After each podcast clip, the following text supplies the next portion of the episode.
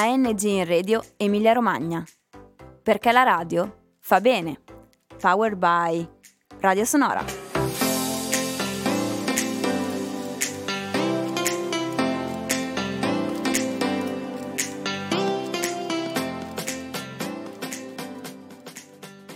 Ciao e finalmente bentornati con Turbe Giovanili, io sono Ilario. Io sono Edoardo e oggi parleremo di qual è il futuro dell'Europa. Ma ci sarà il futuro nell'Unione Europea? Turbe giovanili, guidi e fai il distratto T'ho dato un dito, tu che ne hai fatto? Turbe giovanili, guidi e fai il distratto T'ho dato un dito, tu che ne hai fatto?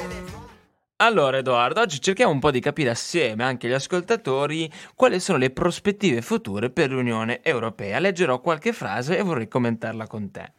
L'Europa non potrà farsi in una sola volta né sarà costituita tutta insieme. Essa sorgerà da realizzazioni concrete che creano anzitutto una solidarietà di fatto. Così disse Robert Schuman nella sua famosa dichiarazione dando vita al progetto di integrazione europea il 9 maggio 1950. A distanza di quasi 70 anni le sue parole suonano più attuali che mai. La solidarietà tra i popoli e le nazioni europee deve costantemente essere adattata alle nuove sfide poste da un mondo in cambiamento. Edoardo?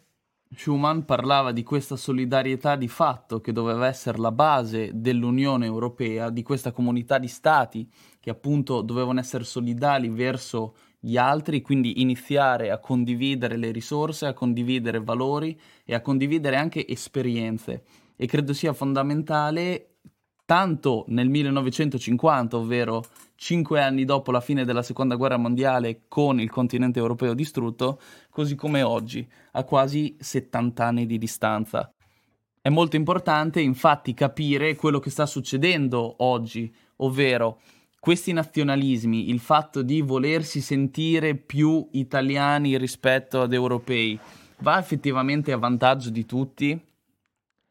Ecco, l'unica cosa che mi verrebbe da dire commentando Robert Schumann, sicuramente mi piacerebbe sentire queste frasi, queste parole ora.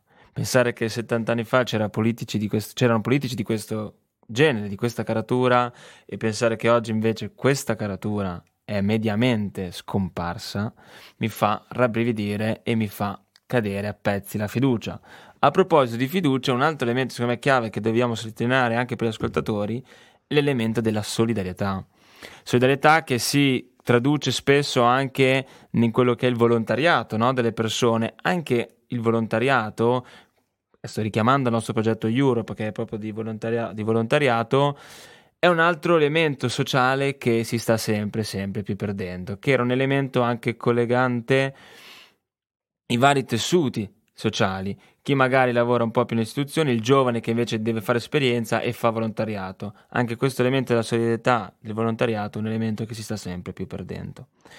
Andando avanti, invece, prendendo spunto da Jean Monnet, eh, il grande architetto dell'integrazione europea nel 76 concludeva le sue memorie con queste parole, Edo. Le nazioni sovrane del passato non sono più il contesto nel quale risolvere i problemi del presente. E la stessa comunità è solo una tappa verso forme di organizzazione del mondo di domani. Porca miseria. Sono parole impressionanti, dette nel 76, quindi diciamo a metà fra ciò che prima ha detto Schumann e tra oggi. Eh, è molto importante, questo lo ripeto sempre, capire che ci sono delle sfide, dei problemi, di, delle situazioni che uno Stato da solo non può risolvere. Pensiamo alla crisi climatica, pensiamo al problema di questi flussi migratori di persone che decidono di scappare per ragioni che valide. Spesso non decidono, sono costrette a farlo. Assolutamente, dai loro paesi per venire in posti nei quali sperano di trovare una vita migliore. Così come il problema, perché è un vero problema, del terrorismo a livello internazionale un paese singolo, un paese da solo, pensiamo all'Italia, 60, 61, 62 milioni di cittadini, cosa possono fare contro di questo? Cosa possiamo fare noi per impedire che Ravenna, che Venezia, che parti della Sicilia vengano sommerse dall'acqua nel giro di 30 anni, quando non siamo noi i maggiori produttori di inquinamento, ma lo sono India, Cina, Stati Uniti? Come può l'Italia sperare di influenzare, anche solo arrivare ad un tavolo e parlare con i capi politici di questi paesi che valgono 300 miliardi di volte più di quello che vale il nostro paese? Ed è qui che l'Unione Europea gioca un ruolo fondamentale. Siamo 28 paesi con un enorme potenziale, un'enorme esperienza a livello politico e 500 milioni di cittadini. Valiamo molto di più assieme che singolarmente. Guarda, l'unica cosa che mi verrebbe da dirti è una chiosa finale sul discorso dei problemi globali. In spagnolo, quando quest'anno ho studiato, ho finito la triennale, diceva, diceva proprio che los problemas globales necesitan soluciones globales. E questa frase mi ha proprio fatto venire proprio, sai quando ti sale qualcosa dentro e dici, caspita, è, è, vero, è vero, ma è così chiaro, così semplice che una soluzione così semplice non, non la pensi neanche. La questione migratoria, la questione dei cambiamenti climatici, la questione della, per esempio anche della, dell'automazione nel mondo del lavoro, di come le macchine supereranno a livello anche quantistico i lavoratori um- umani, sono questioni che non puoi risolvere nazionalmente, non puoi risolvere localmente se non fai e soprattutto se non ti integri idealmente con altre visioni di idee perché questi problemi sono globali e necessitano soluzioni globali. Addentriamoci invece nell'ultima parte di questa puntata con una frase che è una frase un po' lunga che vorrei commentare con te in ultima istanza. Sarà possibile proseguire sulla strada dell'integrazione europea affermando che tutti gli Stati membri dell'Unione Europea e i loro cittadini hanno una volontà comune?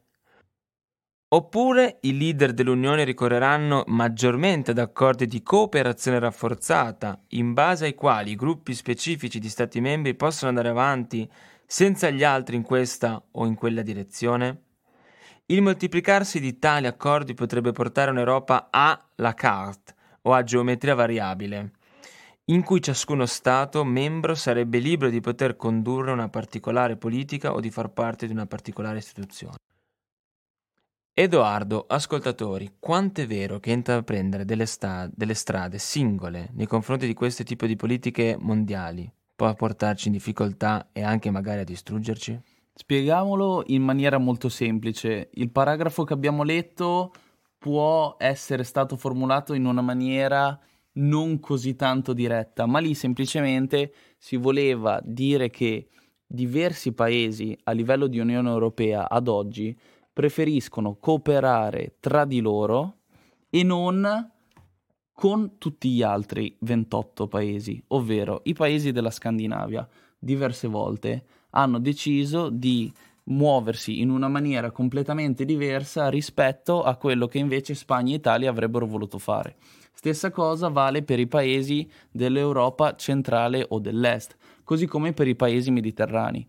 Quando a livello di Unione Europea non ci sentiamo uniti, quando manca quella solidarietà della quale abbiamo parlato ad inizio puntata, i paesi tendono a deviare da ciò che è la linea che tutti dovrebbero seguire e ognuno continua a perseguire i propri interessi.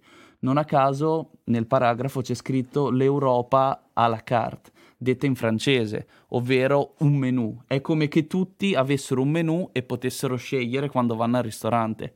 No, l'Unione Europea, per come è stata concepita, è un progetto che va preso a menù fisso.